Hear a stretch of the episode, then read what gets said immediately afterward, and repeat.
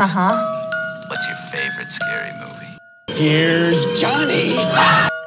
You're gonna need a bigger boat. The power of Christ compels you. The power of Christ compels you. Be afraid. Be very afraid. But sometimes that is better.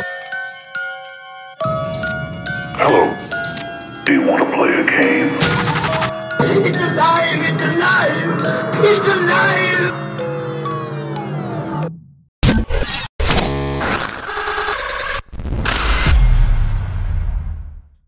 Hello and welcome back to the Screaming Cinema Podcast. We are knee deep in October. We're uh, full Halloween mode here. I think all of us have been watching a, a lot of movies, um, and today we have a fun episode where we're going to talk about movies that if you aren't don't already consider them a classic, that they should be a classic.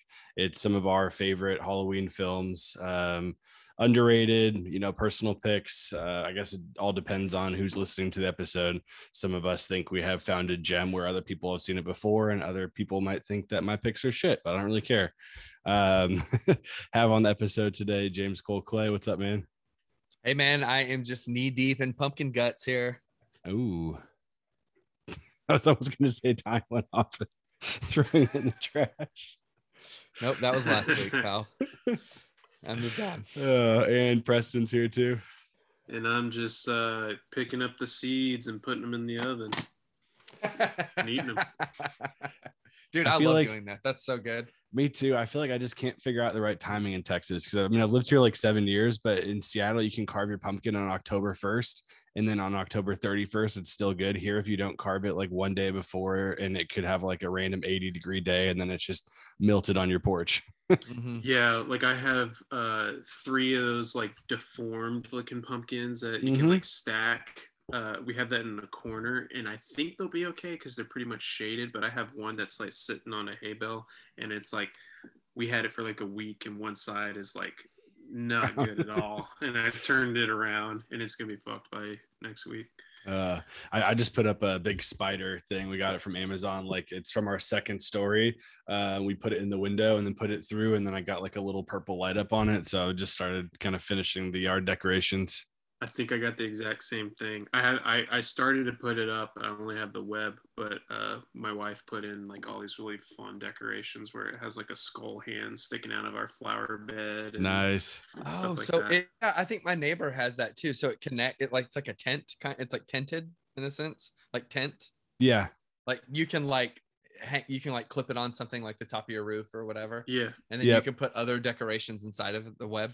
Yeah. Yeah, that's so cool. Yeah, my neighbor had that, and I saw him putting it up, and I was like, that is so sick. It's kind of off topic, but you know, it cracks me up. I think it was last year, the year before, people who do the really brutal Halloween mm-hmm. decorations, or it literally looks like it's a crime scene. I think, I, I think there was one, I can't remember if it was in Dallas or not, but it looked like a guy like jumped from a second story roof and like splattered his head all over the pavement. And there's like another body in a dumpster or something. And they just take it like way too far. And people like actually call the police to see if something's wrong or something's going on. So I always appreciate people who can do that. I still, I'm sure you're the same way, Preston. I probably have a little bit scarier decorations, but even the spider, my daughter's like, it's gonna get me. I'm like, no, it's plastic and fake, and tried to show it to her and she ran away. So man, I wish I had that time for that. I remember just trying not to get too off topic. But remember watching MTV Cribs and uh, Pink and uh, Carey Hart. Yeah. they had a uh, their guest room was a murder scene. So they would never have anybody at their house because everybody was too scared to, Oh, to stay in there. That's was like, awesome. genius. yeah, it is. I like that. Um, I think today too, uh, if you're listening to this, we're also going to be doing a video recording of it. We all have our picks on physical media as well, whether it's a standard release or boutique label release. I guess probably a, a few of each. But um, so if you're listening to this, you can always jump over to the YouTube channel or Instagram to check this out too. But um, let's go ahead and get things started off. Cole, you want to start with uh, with one of your Halloween picks here? Yeah, um, this is a little movie called Friday the Thirteenth. Uh, I haven't heard of it. Is it indie? Oh, Yeah. nice. I mean, it, at one point, yeah, at one point, I guess it was. Uh, no, this is a movie Preston put me on to.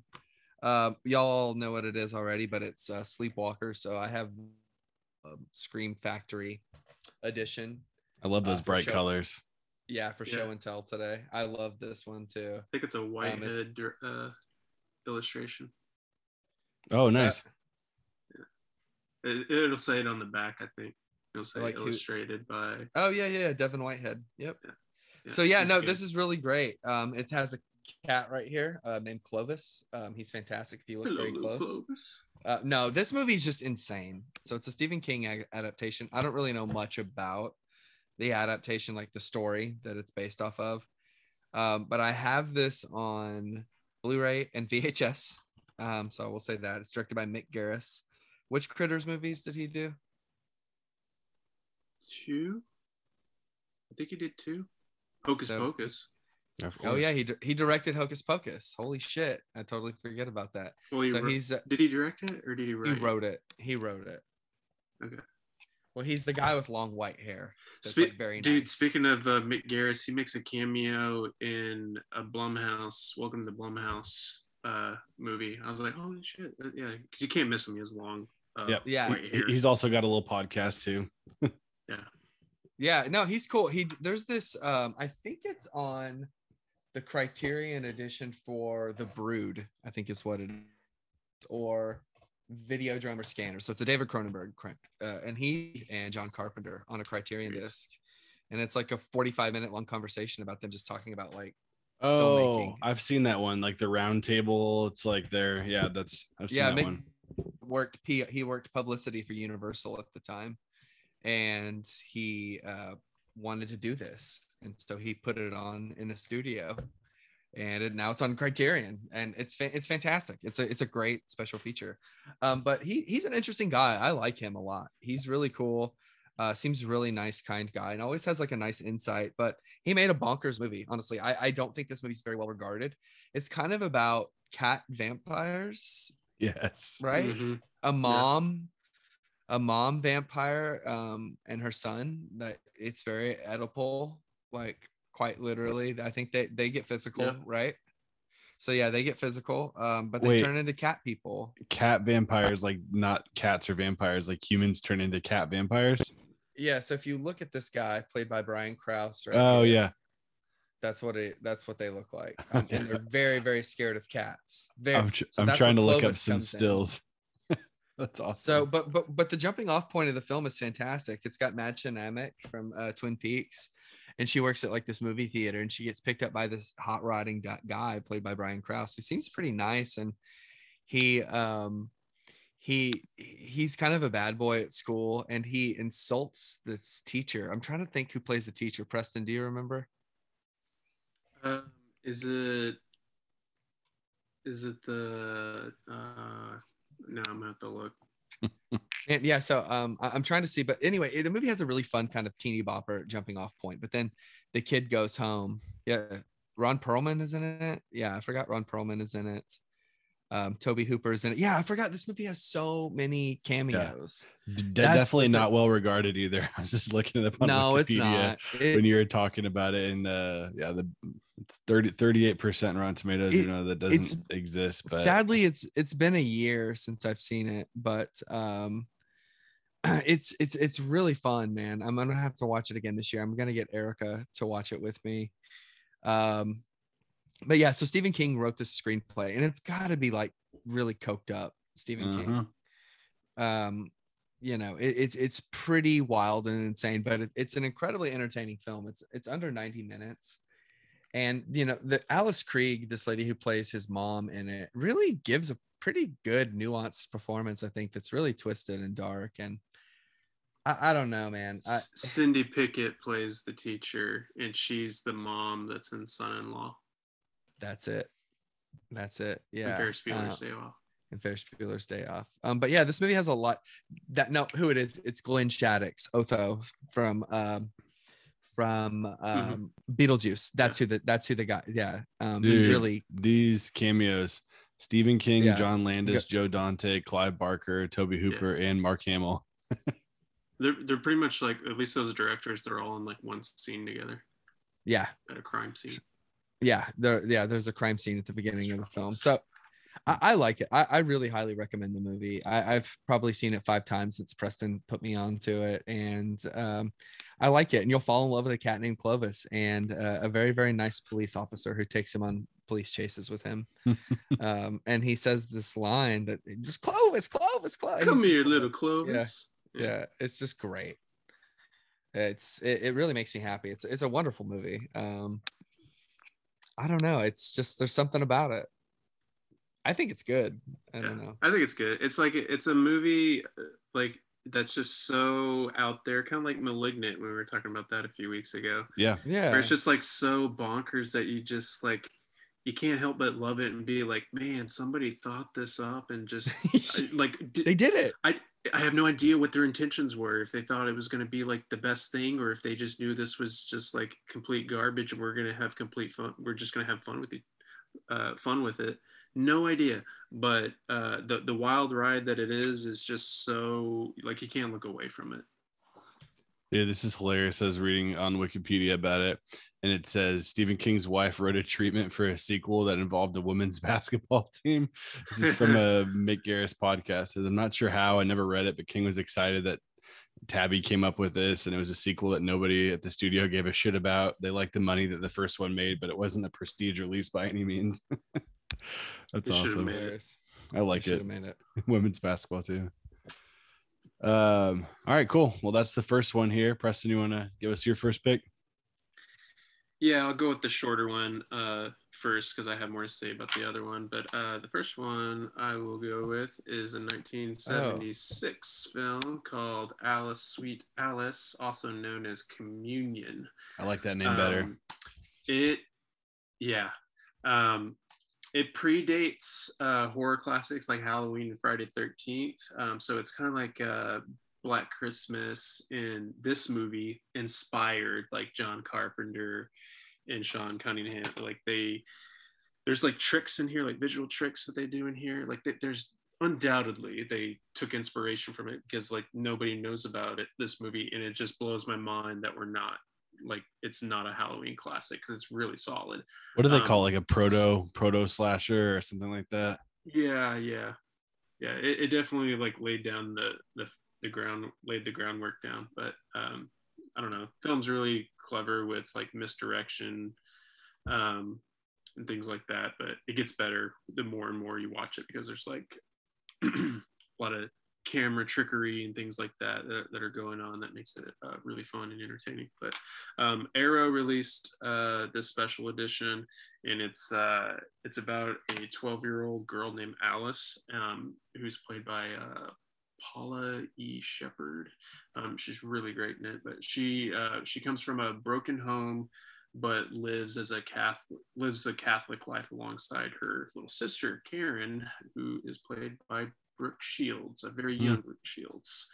Um, so there's some there's some jealousy in the air, and there's repercussions because of the family's divorce, and then murders happen. So all signs point that it's that it's Alice, but could a woman, a little girl, actually kill someone and carry out the devil's business. That that's the the big question of the film and, and the fun of it as well.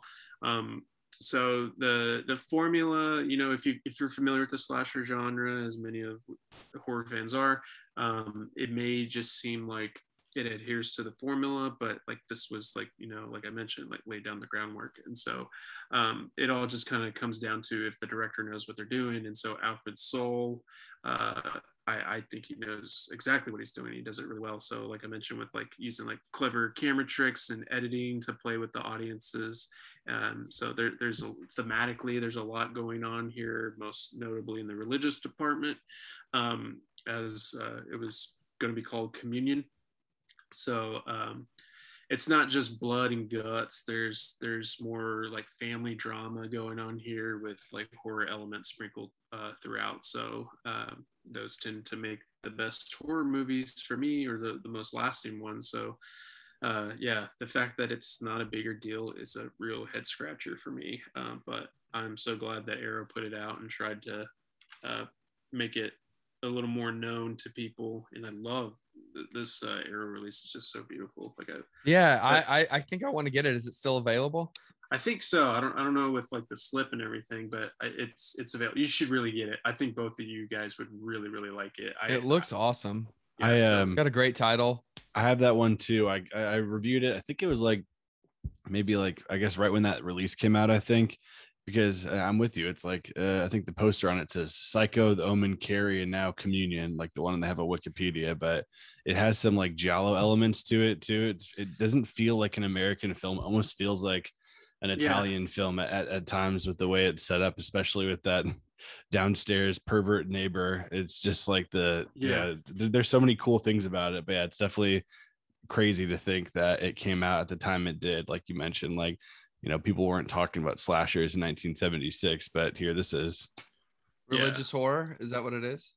Y- y- yeah, a bit. Yeah, I like uh, that a lot, Yeah, mixed with a little bit of "Don't Look Now." So yeah, it's, which I it's- think is it's good. fantastic. Yeah, Don't look Now" is a trip. All right, I'll go with uh, my pick here. My first one I'm going to do is Haunt. Let's hear Um, it. This came out. I don't know if it was a Shudder original or or if it I guess released and got picked up by Shudder, but it was in 2019. Uh, they just came out with a special edition Blu-ray that I have now from Ronin Flix and, and produced with Shudder. Um, it's got a ton of special features on it. It's kind of cool. It has like an intro with the directors. It's got feature interviews, audio commentary, behind the haunt, sound of the haunt, deleted scenes. So it's got a ton of stuff on it. it. It's an interesting film. I know. I think Cole and I were talking offline about it. He's holding up the same one. Um, but it's. I mean, I, I'm looking at the reviews. I think it kind of got shit. It's like a, maybe a six and a half. Um, not super highly rated on Rotten Tomatoes. It is definitely a, a low budget film, but I just really like what it did. And ever since I watched it, I just want to watch it every Halloween or every October. It's about Halloween night, kind of like an interesting, odd setup, but it's a girl that has an abusive boyfriend and she's trying to go out and have fun anyways, even though she's all of her friends think that she should dump her and ditch her. And they, you know, mishappily end up in a haunt where they just go by something when they're trying to avoid a car and they see this haunt that they go to and drop off their cell phones and it's just really cool kind of setup and they get into it and you get to kind of experience uh, it with them which i like which i think uh, another film that's maybe like a more tame version of this is um, is uh, hellfest but when they go into this haunt it's like they have these things that they can't tell if it's real or not and hear screams and at some point they actually think that these people might be killing um, the participants inside of the house. There's some cool body modification.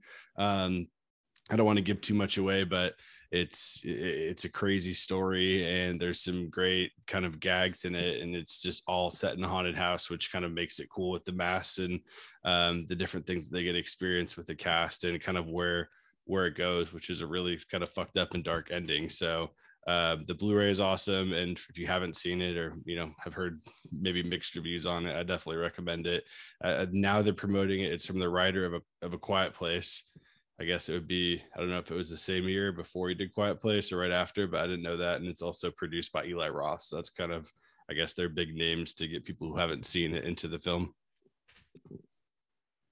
Watched it. Yeah. What would you think about it? Well, Max, it was a movie. No, I, I, you know, so I, the, the cast is all right. It, so it has uh Will Brittain, this guy that's in this movie. Everybody wants him. This character, he plays this character named Buter Perkins. Which one? Which one is he in this? He's he's Max. Okay. No, Nathan. Nathan. Nathan. You're Max. He's the like the He's jock, the- the, baseball guy. Yeah. Okay. He's the baseball hat guy, the guy that has the the UCL hat on. That I just Mhm. thinking about the Champions League the whole time. but um, as a soccer fan, but no, he he's in it, and I, I there's a scene where they get into a tunnel, and that's when I kind of perked up, and I was with it up until right after a couple of the reveals. So Yep. the reveals were, were really interesting and fun. Um, that character that follows them around ended up being pretty fascinating. Mhm. Um, I, I liked that quite a bit. And then they just kept trying to be do a little too much. Yeah. I think than they're capable of pulling off. And that's, you know, it, it's struggle. It's hard to end a movie, and they, you know, and that's what you see a lot of horror people do who, you know, may not either have the budget or, you know the idea of how to end their movie and you know this one definitely gives its audience members who are like with the film but at that point you know a nice punch at the end kind of uh, kind of similar to a quiet place i will say it is funny that this movie is written by the people that did a quiet place because they do the nail gag in this movie too Yep. with the foot the same thing. And so it's funny you really see people putting the same shit in the same screenplay. And you know i don't want to bag on these dudes um but they they they create they wrote the screen for a Yeah. quiet place and you know what happened is when krasinski and michael bay came on they were like okay you guys get out of here. Elbow them out of Oh, of course. and then you see on a quiet place too they just have based on by and john krasinski like now this is mine now yep. um, and so they were kind of like pushed aside. So you can see, you know, sadly, I, I think where their career is probably going. They're going to be able to get some stuff done and get some stuff made, but it's not going to be because you can see the big dogs in Hollywood were like, eh, just kind of scoot over. Oh yeah, like like And I like, think like that's what you kinda how they- I'm gonna polish it up and and, and make it better. and But, you know, that's you- the thing. This has some really good stuff that I think somebody could have polished up to make make it into a really fun movie, like the same tone as like a Christopher Campbell or Christopher Landon movie. it- Um, it, like definitely goes dark and or something. it definitely that. goes dark and stays dark after the halfway point for for the entire It does. entire movie. And they have a really funny part where they almost have the abusive boyfriend become a hero, which I was like, they're not going to do this, and I won't say what happens, but it's kind of it's kind of funny that that scene, especially how they kind of wrote that in, like, no, Oh. they're not going to do that. I mean, maybe it could be that when I was finishing up the film, um, Erica had gotten home from work. It was like 10 p.m. and I was like, oh my God, let's just watch Midnight Mass in his last 10 minutes of the so I Yeah. will say that. Other than that, I was pretty engaged for for at least half of the film. So No, you're right. It definitely starts up Halloween party, cool haunt stuff, and then they, they kind of take the the ending a little bit long on it. And yeah, like you said, it's hard to stick a landing. I Do, do, do we like do a cut? Do we stop here? Do we have them get killed? Do we have them go into the house? right. and do some Right, yeah, I mean- there The thing was I was very familiar with this film going into it. So for sure. I I was yeah, so I had had a lot of information on it. But you know, I think there's stuff to enjoy, especially Yeah. the body modification stuff. Oh, absolutely. All right, what do you got? It's your last pick here.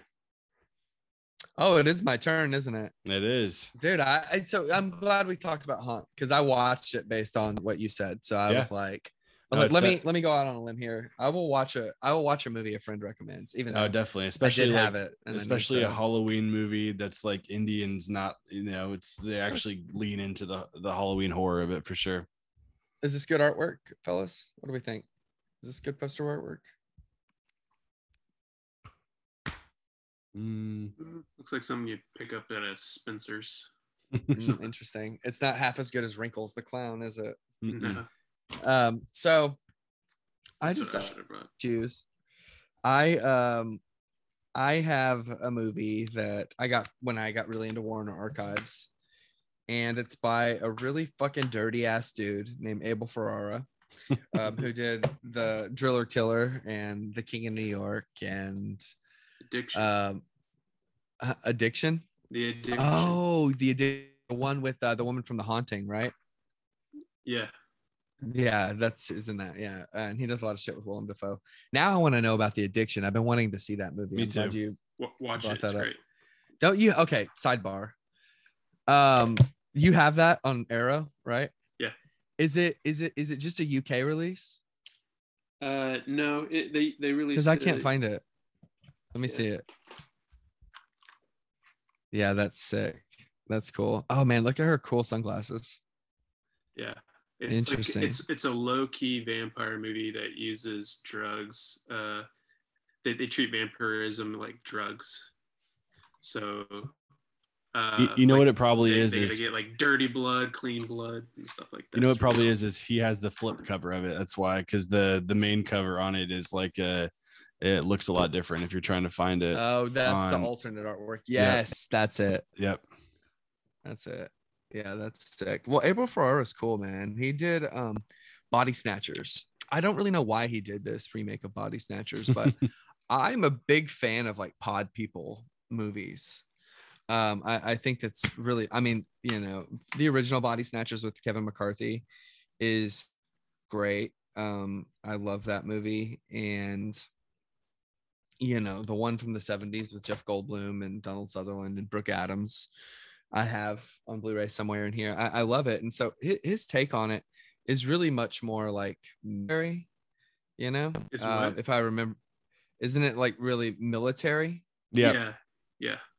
So this take is like really military. See, the thing is, I was getting this mixed up for a second with uh, Tom Savini's Night of the Living Dead, which is also very good and underrated uh, movie. But this movie was really cool, really entertaining. Um, I, I I really liked it um, for what for what it was doing and kind of you know I'm somebody who's kind of like anti-authority kind of stuff, Mhm. but it has it has Meg Tilly in it, um, and she's she's very really good. Forest Whitaker is in it. I'm looking at the back of the case right now, and remembering. Um, but I, I I don't have a lot to say about it other than it is kind of a the really imagery in it is really really crazy i mean like as you see in that that cover art Yeah. like uh there's a sequence in there when they're like she one of somebody's asleep and then it's like going into their eyes Yes. like, Mhm. it's very bizarre so like abel ferrar is really good at uh just kind of as i made that joke uh last week with the low frequency kind of thing like he just does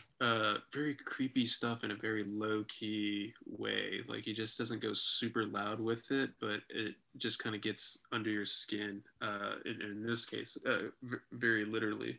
Um so I, yeah, I like the mid really the mid pod action like you're talking about. The original, it's all like you know, there's a pod and it's creating someone that looks like them. But these ones are like where the pods are like trying to like take them over and like they have like half transformations or yeah, there, there's a lot of cool scenes like that. Um, and, and definitely right, like the military, the military base and how they have it kind of set up, which is interesting because you'd think they'd be able to, you know, uh, take it out really quickly or, or take care of it, and nope, still spreads like wildfire. Yeah, it's an interesting take. You know, I mean, I, you know, I'm, I'll have to check my letterboxd to see when I watched it. Um, but yeah, I mean, I, I remember really just being so happy I discovered this movie. Um, so I'm pretty sure you can rent it on iTunes for four bucks. I think that's what I did, and then I bought this. Yeah, the, Um, the scream they have is awesome too. the pod scream. Yes. Yes, absolutely. The pod screams are great. Um and yeah, this one I think is like 20 bucks or something like that. Or if you maybe you can find it on eBay. I don't Yeah, I have that same but- one too from Warner Archives. But it's pretty cool. And then just quick shout out, Preston put me onto this one too. Night School. He told me to buy it one day. And it's it's really good. It's a really cool kind of murder mystery slasher movie. I like those. I, I haven't seen that one, but I like that that style. So I'll have to check all of out. these fellas under 90 minutes all three okay money. 87 89 89 watch them they're good I think mine are too. I think mine's 90, 92 minutes and 90 minutes. So we we, we pick the uh, the get in and get out ones. Hell yeah. 98 except alice sweet alice is 107 Ah, of course. but it's got drama in it it's got family drama in it that's Yes, fine absolutely. And a cool match. oh alice sweet alice vhs on um interesting on ebay oh that's cool that's some cool artwork press i'm gonna have to send you this i have to go so you guys have to um carry on without me for the rest of the the podcast but um, no worries. It's been real. Sorry to leave so anticlimactically. Enjoy. All right, like fellas. vhs 94 eject Yeah, eject. Peace. Later. All right, Preston, what do you got next for your uh, your second film here? Yes, this one uh this one I like legit try to watch every every year. Like it uh I discovered it a couple of years ago and since then uh this is the one where I'm really like I don't know why people are not talking about this one. Yeah. And it's another ar- uh, archive collection, Warner Archive collection. It's from Beyond the Grave. And so uh just a little uh, context like i am not a horror anthology person. Uh, most of the time i don't really get into them outside of like trick or treat and things like that like creep show. Like there's some short stories that are good but i feel like tonally they never quite make it work. And um like the the connective tissue is just not good. Like it's most of the time just like some dude or some person like telling stories and they just go through it. And so uh this one i mean it's it's uh, antique shop ran by peter cushing ladies and gentlemen. Um uh, he runs this antique shop called temptations limited. So this is way before uh, needful things by stephen king. I have that book somewhere over there. Um, so the idea is that customers come into the shop they're drawn into these various items and they uh, these items are, are cursed especially if people are dishonest or uh, g- dishonest going in or have some uh, sinister agenda. Um, so uh, things go crazy based off of what, whatever they they grab. So the first one is called uh, oh, what's it called? The Gate Crasher, and it's got David Warner in it, and he you may you may recognize this guy uh, from the horror uh, community if um, you've seen like The Omen or Titanic, mm-hmm. Mr. Lockley's buddy. Um, so uh, he uh, goes into the antique shop and it look look, is looking for an antique mirror and he finds this antique mirror and he sees that uh or he asks how much is it? And he said i'll take it's an antique mirror and it has it's very special and it's uh like 250 quid or something like that. Mhm. and he's like no this isn't legit. It's a knockoff. It's a replica of the real thing. I'll give you 25 for it. So like i don't know one tenth of the price. Um and then uh, this brings us into uh, the first story. So he's going in, he knows that it's the real thing. He's trying to like swindle Peter Cushing's character. Peter Cushing's character knows this, so he gives people like the chance to be like good people or bad people, and uh, shit happens to them if they're bad.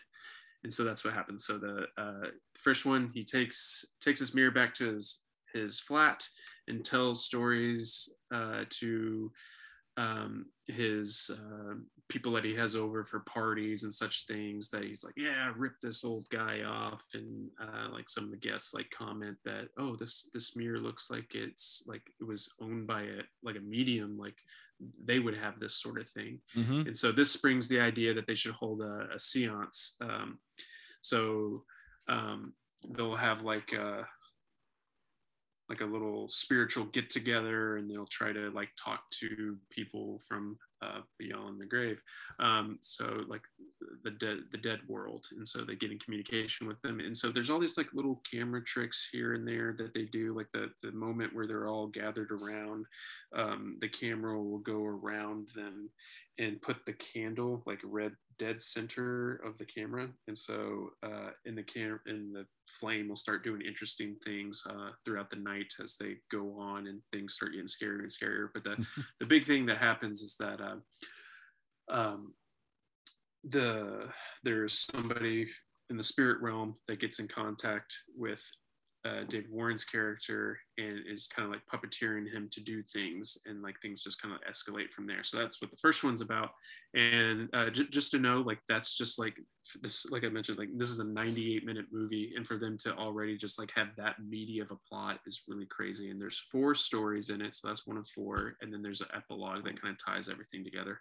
Uh, I, I think they're all pretty strong too. I mean, the the gate crasher one too, where he's like trying to get him to like kill for him too, and he just like ends up with a dead body and no memory of it too. I think at times like that, it's yeah. it, it is really crazy when you say the amount of time it is and that it is just for you know they fit four segments and a wraparound in there too. yeah like the, the the spirit attaches to him and like makes him into like a modern day jack the ripper Mhm. um and there's the the production design of the room like there's uh it looks like an antique shop so there's always like something to look at um but uh uh, I won't spoil like what all that happens, but there's a montage sequence in here um, where it goes like the uh, like a ghost story, like the movie A Ghost Story, Mhm. um, where like the way that it shows passage of time within uh, the other side of the mirror. Really fascinating stuff. Um, second one's called Act of Kindness. This is probably my favorite one, um, and it stars Donald Pleasence and his daughter. Um, it's a very British feeling kind of movie. So Donald Pleasence plays like an like a former serviceman, uh, ex serviceman. Uh, he stands outside of train stations and sells matches and laces, and he like carries it in like this little tray with a string attached to his, around his neck.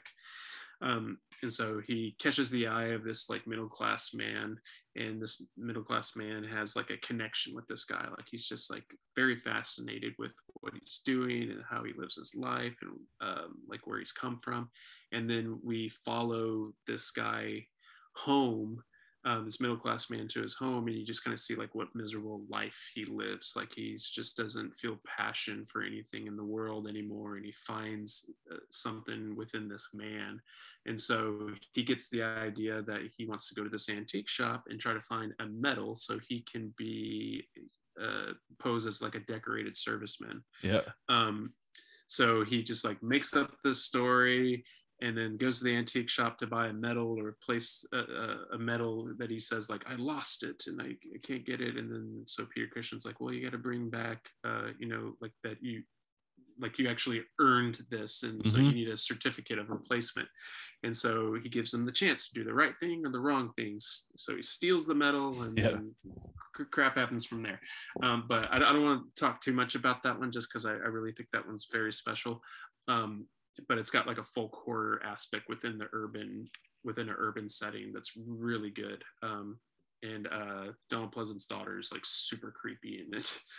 Um, part three is the elemental um, and it deals with like a snuff box. So a guy goes into the antique shop looking for a snuff box and then he switches the labels on Mhm. like one and so like one's like 25 and then he gives it for the five and so he switches it and then when he pays for it it's like how much is this? And he's like it's uh, it looks like it's five. I guess that's right. And then he's like i'll give you four. So he's just like taking it lower. Um so Yeah. real and so real shitbag. Um but this one's really fun um It's more most Uh, like straightforward, like yeah, yeah, to yeah. explain one too. yeah this one's like a, a tonally kind of getting into like it's a tone departure a little bit it's a little more fun and upbeat kind of comedic a little bit too because it's got like a jekyll and hyde type of story that uh, transpires um but yeah that, that one's very enjoyable. And then the fourth one kind of brings everything back around to like this creepy vibe again and it's called the door. And uh, as somebody who writes like uh, th- this is uh, really fascinating territory and especially for anybody who's like uh, like in their house and often dreamt about like man what if i open this door and it takes me to a new place? Mhm. um, so this one uh, they find an old door in the antique shop same kind of stuff it's just like left for them to make the right decision the wrong decision make the wrong decision things happen. Um, so they get the door and then they you know put it in their like writer's room and then they get like access to a spiritual realm. And um, so it, it also does some like really neat things uh, within that. So uh, i don't want to speak too much about that one either but um, the epilogue definitely will not talk about that. But um, for for all that it's worth um, like all each of those stories are just really good. They're super solid on their own and the way that they all connect is really great. And peter cushing like i've talked about before on this podcast i love that guy. And he's you know he's more than just star wars. He's more than just van helsing too. Uh, he makes really great van helsing.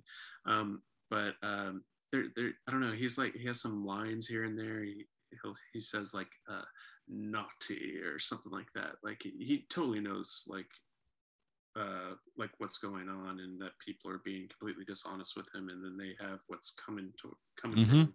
Um, so I don't know for for new audiences, it's kind of like uh, like what if they what if somebody went into the Warrens collection and like uh, started messing with that and things would unleash in kind of like a Annabelle three kind of fashion.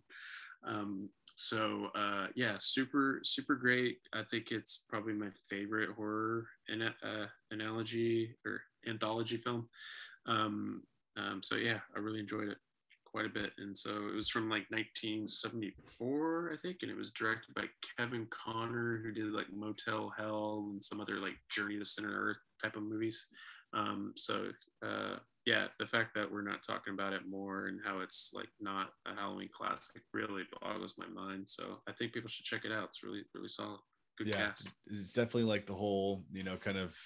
I know it's four different stories, but yeah, the the vibe they all give off is like this gothic or kind of like so like like fall feel to it too at the same time, and just creepy creepy stories. I think anthologies kind of lend themselves to October and Halloween too. It's always like like you said lessons or kind of reminds you of um, you know all those shows or series everyone used to watch as a kid around these times. So Yeah, yeah. It's like uh, goosebumps for adults, but like strung together in a Yeah. really interesting way. So yeah, that's from Beyond the Grave. All right, so I will close things off here with the movie that um, I, I kind of knew about for a while, and I just never watched it. I don't know if it's like I didn't understand the premise, or I wasn't sure if I'd like it, or if I just was kind of waiting for Halloween and never really picked it up during Halloween. Um, and it's the WNUF Halloween special. This just got a release um, this month on Blu-ray, which I think you told me about too. And I was looking through Vinegar Syndrome.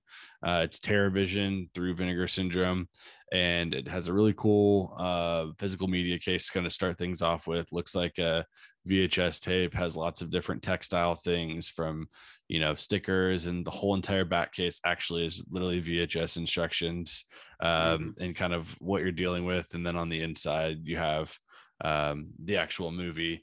But it, it's a cool concept. It's it's was made in 2013.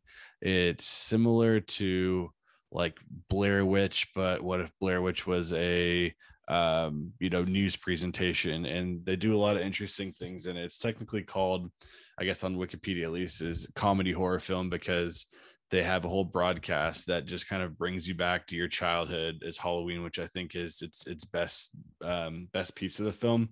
Um, I'm not sure the exact if it has an exact date as to when it was set in, but it looks like early 90s. Um, I think it's on it. It says 87. Oh yeah, you're right. It does. So very early 90s, 87. Um, but it's just kind of cool how it goes. So you start off and you have like a news crew dressed up for Halloween. You have some fast forwarding where someone actually is fast forwarding and it looks like you're playing a VCR tape. Um, I know they put it out on on VHS, which is really cool too. Um, but just as you go through it, it it's like you're watching, uh, you know, a news a news segment at your house for a cool Halloween special that's coming on. They have some hilarious commercials, some that are good, Yeah. some that are bad. They have some random news segments too in there, and it literally is looks exactly like what you'd expect from this time period down to the the frame size that they use uh, on the film down to the grain um, and even all of like the corny jokes and everything it literally just brings you back to Yeah. you know halloweens that you had as a child but the crux of the film and what we have is um, this hilarious character uh, it's frank right Mm-hmm. he is a guy who I, I don't know if he always does this, but he just kind of seems like a, a reporter that um he has like the like a Christmas special too, where they have other things like that that's going on. But he goes to this house where there was a series of murders committed. It was a son killing and beheading his parents and then taking them down to the basement. It's been locked for 20 years, and they're going to go into it with uh, a priest and a pair of a supernatural spiritual paranormal investigators it's a husband and wife couple and have a cat um that's part of their team.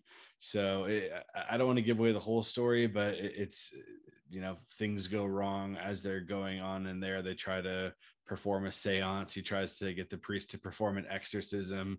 Things go wrong and as everything's happening and progressing they're treating it as like a newscast. They cut back to the producer. They try to go away and he wants to stick with it. Like something horrible happens and he still has everyone sit down and tries to like continue the segment.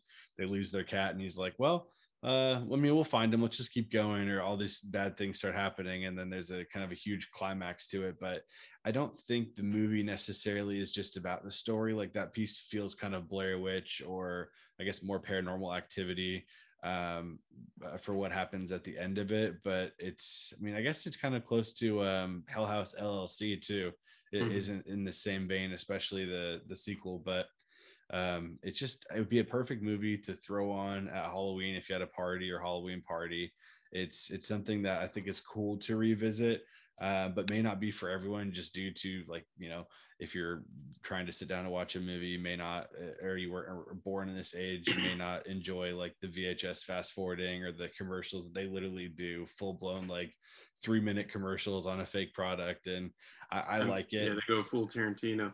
They do the the full commercials on i think they have a list of it too which i was trying to remember parents against partying got Phil's Carpet Warehouse, King of Castle Lane. They have like these albums. They have a tampon commercial. They have like these political commercials in there too. So um, it- it's just really interesting. But I think it's like perfect Halloween Halloween night if you threw this on while you're having a party, just to kind of set the mood. And then also, I think everyone should definitely watch it. I'd be curious to see if people out there revisit this one every year um, or not, because I think that it would be have maybe one you'd have to skip every few years because it would just it's not the the mood and the story it's more of just kind of like the feeling that you get watching it being transported back to to where you were when you you know were a kid and, and when halloween was i guess maybe not more fun but more pure and more you know childlike.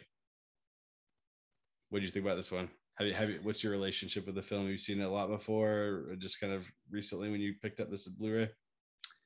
Uh, I had heard all about it when people were talking a lot about it in 2013 and beyond. Uh, I think Red Letter Media did a special on it, and I like they, they focused a lot on it, and so I felt like I saw it. So I didn't watch it in, for the uh, first time until I got my own copy of that. oh Uh, awesome So I was pretty new to it as well, even though I was very familiar with it for a couple of years. And so, because the, the only way that you could watch it for a while was if you had one of those VHS uh, uh, tapes that they had. such, uh, such, a cool idea to do it that way too Yeah. and, and then i think they're they went to amazon prime which is like the total total opposite. Yeah. Yeah. Yeah. Yeah. but yeah it's it's a lot of fun. I think it it uh does a great job of like uh it's a very detailed movie and i think that's what makes it a lot of fun uh recapturing the, the 80s and like uh how like news stations back then would just do the craziest things to try to boost their ratings um so stuff like that that was really enjoyable. And the paranormal stuff and like where it goes from beyond the 30 at the 30 minute mark uh when it kind of like tonally shifts a little bit.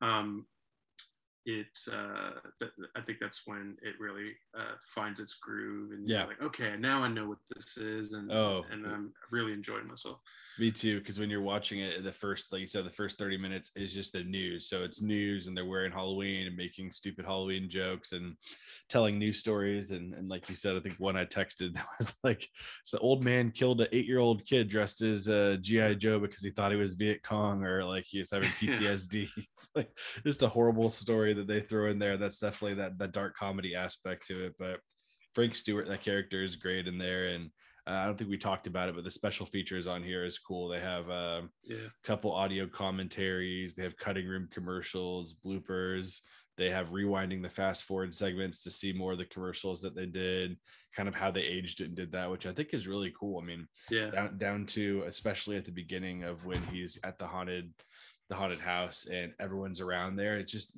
their mannerisms what they're wearing how they're acting it just totally it, it fits that exactly um and it it is cool like you said attention to detail that they took on it from aging it to you know probably remembering from their childhood what they saw on halloween and kind of trying to recreate it. Yeah yeah it was special.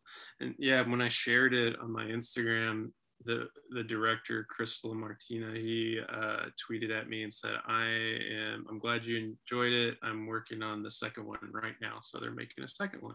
Yeah i'm curious to see what that's going to be. Is it going to is halloween still or a new spin-off or the same yeah I, I don't know frame? if it's going to be a, a different year to kind of like uh that, that that's also what makes it fun. It's kind of like when you like go into like an old drugstore or, or res- recycled books or something like that you can uh, find stuff and you like look through the old magazines and you see the advertisements and you're Mhm. like oh man that's they were smoking cigarettes and drink, they have beer advertisements in here and all kinds Yeah. of stuff and so that that's that's part of what makes it special it just like captures an era so I, I hope they i don't know if they do like some of the 90s i don't think they'll jump all the way to the because it's if they're going to do like a halloween special i would assume that they're going to keep it within that vhs realm for uh, i don't know how much more they're going to go beyond this but Yeah. uh, they, they got to maybe do like early 90s or something Yeah, I Um, think so too. Just kind of keep VHS or even just like a big boxy like clamshell DVD style case or something like that. It could yeah yeah yeah figure out something. But yeah, it's definitely a cool one. I'm glad. I mean, I think it's the perfect way to own it is in physical media. It's looking on your shelf uh, around this time. I think it's easy, especially at 82 minutes, to add it to your um, to your Halloween uh, watch pile. So yeah, it's been it's been cool to talk about these. It's so easy to just say, you know, the ones that everyone does. You know, trick or treat, Halloween. You know, Halloween three. It's like everyone Mhm. already knows those, and we can obviously talk about those, and we're, we throw those in our pile too. But it's better to kind of get on some some things that everyone might be seeing, especially before next week when we're going to be all catching up after we watch uh, Halloween Kills. So that's going to be really exciting. Yeah, yeah. If I was speaking honestly, I mean, it would be like It Follows and Halloween. I have like so many movies that I just Nightmare on Elm Street stuff Yeah. and things like that. Like th- those are always in my rotation. But yeah, every once in a while in there, I like to throw in a curveball just because. Uh, I mean, as as we were talking about uh, at, at one point about uh, how uh, every year we watch like the Halloween movies and Christmas movies, and we see those movies more than our own favorite movies. That Yeah. um, and so to just kind of uh, switch a gear every now and then and uh, just check out something that you haven't seen, and then you're like, oh man, yeah, you'll you'll find something like From Beyond the Grave or, or Yeah. WNF UF. Um, that are just uh, truly special, and so uh, I'm, I'm I'm so glad that we got like uh, s- some connections with some of these boutique labels because otherwise I would never check any of these out ever. And that that's that's just what's what's so special about it. Uh, you'll find like these really cool artwork and all these cool special special features and they just like really like suck you into this like world that's never seems like it's never been discovered before. Um so yeah. It's great Yeah, it definitely is. I, I put up a stack. I think I posted it on my Instagram, but I tried to do the same thing this year. It's like I have staples, like I watch Hocus Pocus, I watch, you know, the certain ones, but this year, like I added scary stories to tell in the dark. Um, you know, may not be the, the best movie, but it fits that Halloween fall vibe Yeah. amazingly. You talked about Annabelle uh, three. I put that on my list. Annabelle comes home and then then some some usual ones. I, I kind of like finding movies that have that fall vibe. So Silence of the Lambs, I, I threw on there. Um, I, I tried to see some more Hammer horror. 'cause they're very, you know, Mhm. it, it's like it's the mood, it's the setting, it- it's everything about it that kind of just has that same feeling for it. So I tried to throw in some other ones, but one of their favorite I have um, is Creepshow. Just kind of same thing with that anthology feeling and Stephen King and um, you know the segments in between just kind of really fit perfectly. So lots lots of fun choices to choose from.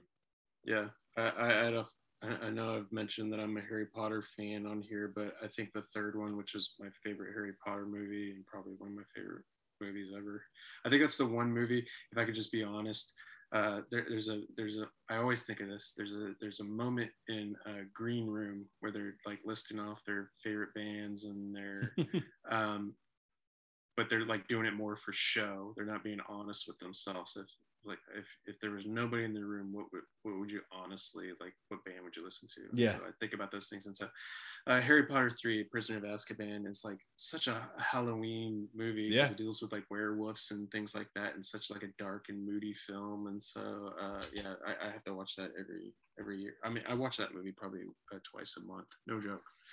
Well, it, it's in a perfect spot too because those movies all have um the fall vibes going back to school. They- Christmas with the first Christmas. one. Yeah. Yeah, they definitely usually put put their different spin on it, and I mean, especially that one probably got elevated due to who directed it, which is not someone who'd expect to be directing a Harry Potter sequel. Yeah, Alfonso Cuarón. Yeah, I uh yeah, when I watch that movie and I see the transitions that they make, like they put so much thought into the transitions, like with the the, the Whomping Willow and everything, killing Yes. a bird and things like that. And I'm like, he's doing stuff like out of the movie Contact, where we, you can watch like if you're on like Instagram every once in a while, you'll see like film uh, pages that like do really cool shots. And there's a Yeah. shot in Contact where like the camera goes into the mirror and then it comes out of it and does weird things uh, like that. And they do that in uh, Harry Potter with like the mirror that they have with the wardrobe. And so there's just like some the, the craft is like in, insanity. Um, and man, I wish Alfonso Cuarón could have just directed all of the other ones. I know it, it is funny when you pop them in there. It's like it, it- those are ones who you usually just pick like oh like a studio staple guy or like you know um, we have such a detailed book already that you don't i mean obviously world, world building is huge but to have someone that's got 11 academy award nominations one awards for director editing and cinematography is just insane that that he was able to kind of put that on there that's definitely my favorite uh, of the films too and definitely one that I re- revisit at least yearly, whether it's for a fall mood, a rainy day, or Christmas, or whatever it is. Yeah, yeah. Well, I'm I'm always happy when we talk about Harry Potter, but uh, that's not our podcast. Um, but yeah, yeah, this was this was nice. I like talking about uh, uh movies that we don't normally talk about. I'm excited. Otherwise, watch. You know, and- here. And uh, if you're listening to this, we still need to figure out what we're going to do that for that fourth and final week episode. Um, I mean, I don't think you know we talked so much Halloween before. Yeah. Um, well, I guess uh, at that point we probably will feel compelled to either talk about last night in Soho or Yeah, that's so true. That, that may fill that spot. Hopefully, Um, yeah, I need to probably see it like that. That uh, see it that opening because what what's Friday? Is it is Friday Halloween or no? It's It's like a. that? Okay, yeah. So if that comes out on the 29th, um, then we can just delay that episode till yeah, like the 31st or the. i just feel like we can't push it to the first, but either way, we'll have something fun. Um, you know, horror wise, talk to you guys this Halloween. It's always fun to to get in here weekly and appreciate the support and you listening to us. Um, you can follow the show at Scream Cinema Pod on Instagram or Twitter, and then you can follow my personal Instagram at Screaming Cinema. Um, I think we talked about it last episode, but um, posting daily uh, videos over on YouTube and also posting daily um, posts over on Instagram, whether it's just you know new movies coming in, unboxings, whatever you have. Um, so it's always fun to kind of celebrate October. I feel like it's just a crazy time, and I don't know about you, but November hits, and I'm ready to. I think we all talk about it. Do maybe like horror adjacent or kind of change it up a little bit. Start watching some Academy stuff or some palate cleansers after just knocking back like you know 30 30 40 horror movies in a month Yeah, yeah, totally. um, yeah, you can find me on Twitter at Preston Barta, and then you can find me on Instagram where I'm more active at Blu-ray Dad. And uh, I, you can go into my my link on my Instagram page and like find everything that I I have going on. And so uh, last week we talked about Welcome to the Blumhouse. I'll have like interviews with like Jason Blum that's coming out. Um, and so uh, we, we talked about welcome to the blumhouse and um, what else uh, i guess i can quickly mention uh, about the other two films that we didn't get to talk about last week because Yeah. at that point they weren't out yet um, so there is uh, madres and the manor and i would have to say of the films that i've seen um, the manor is the best one and it has barbara hershey in it oh awesome um and she's fantastic in it like uh i think overall still the movie is just like eh. I get kind of tired uh like blumhouse television does this especially if you're very familiar with uh into the dark. There's Yep. a presidential episode um where they do the this insane asylum type of stuff and like the person that's in there that you're following the entire time they're like i'm not insane. And like the whole time that all the people that are working at the facility they're like no you're crazy. And so um, and then you have like one nurse who's like a good person and then they're like you're not crazy. I you're and, and- so that happens in that. This also happens in the manor except it takes place at a nursing home. Yeah. And so um, it, it does that and so it's a bit tiring that way but i love it when movies uh, horror movies do this like get out type of thing like i remember watching them again get out and then when you see lakeith stanfield like walking down the neighborhood and you see something crazy happening he's like fuck this yes and so Barbara Hershey does stuff like that where she's like, I'm not dealing with this. And so she's the best part of it. And so she's absolutely worth the reason why it's worth checking out. But uh, it's it's a little like you, you you'll know what's gonna happen because you're you're familiar with that kind of thing, but there is a big departure at the end uh, that does not make sense to me whatsoever. I don't know why they took that direction. I felt like it just completely abandons like character entirely, but uh, it was a choice. And so at one point, so on one hand, I I have to admire that they try to do something different. And so that's uh, the manor, and then Madres is it's okay. I, it um it of the of the other films it like tries to really tell something that's like actively going on in the world. And so like at the, the end of the movie it tells you it, like it's based on true stories of um, mothers who um, who are like from Mexico, or I'll probably uh, butcher the plot description a little bit, but uh, it, it, has to has to deal with like people who try to like sabotage like pregnancies and things like that. Interesting. Uh, um, for like keeping like the white race pure kind of thing, Oh, I guess.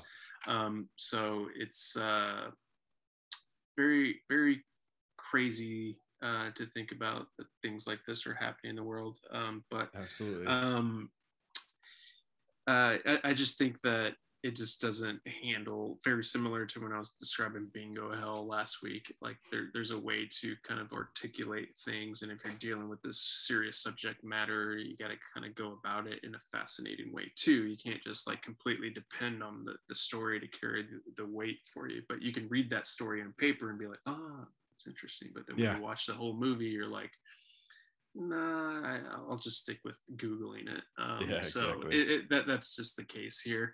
Um, but um, so overall, this year in comparison to last year, Welcome to Blumhouse wasn't as uh, firing in all cylinders as much. Um, so uh, I guess that, that that that's the case with all the the television stuff that they're Yep. doing. If I can speak honestly, like Into the Dark, like there's there's some fun ones in there, like when they do like goofy horror comedy stuff Mhm. like Pooka Lives like we were talking about last week. Um, Yeah. that that's when they like they find something and I'm like, yes, this is like what the new Chucky movie should have been. Yeah. Pooka and so um uh I, I like like I appreciate that they're given like uh female filmmakers and uh um different types of filmmakers who who have like different cultures and everything they're bringing that that those voices to the screen. Mhm. like i think that's I, I think it's great that they're giving that that opportunity. It's just like um i don't know if it's like because of budget or or what um they just they're not able to like execute it in a very satisfying or compelling way. Um it just kind of ends up being like nah, that was okay.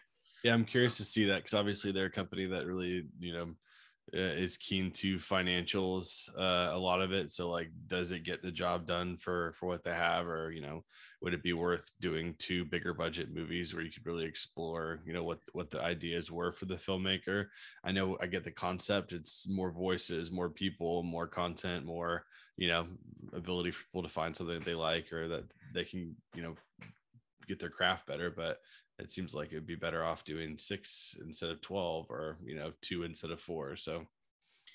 Yeah i don't know what the the right formula would be for that but um uh at least they're they're, they're trying something but uh, i think they'll hopefully crack the code somewhere or they'll have like one breakthrough film that will kind of get people's head turning towards it. Um when i talked to jason blum he says like right now i don't know if they have uh, plans to go forward with it, but I hope they I hope they do. I think it, like it, it like I mentioned, like they just need to kind of figure it out. And as more reviews pop up, maybe they'll see like, okay, maybe we need to put more dedication towards this or that. Uh, um, this is like what audiences are craving, and yeah um, so they'll, they'll they'll figure it out with in time um, as they did with a few of those into the dark episodes. Uh, so I, I trust that it'll work. But you know, if you've seen enough Blumhouse movies, you know there's there's great ones, and then there's ones where they just make it because you know it, it was either like they had some contract in place that they needed Mhm. to fulfill, or uh, or they just they just need to get content cranking um, so they can uh, finance some of those like uh, Jordan Peele projects or Mm-hmm. uh, Exactly right. They like take their shots and then they, you know, put the things that cost five million to make, knowing even if it does horribly, it's still going to bring in ten. yeah, yeah, yeah. So I don't. Yeah, I wonder like how successful these will be, and I don't know what the numbers were for last year's uh, films, but uh, I guess it all depends on how much Amazon pays them to uh to sell it to them and what kind of deals they have on that. true, true. But yeah, that's that's it. So yeah, you can go on my Instagram to find stuff like that. Um, so yeah. All right, awesome. Well, we'll sign off and we'll see you uh, next week for Halloween Kills. Thanks, guys.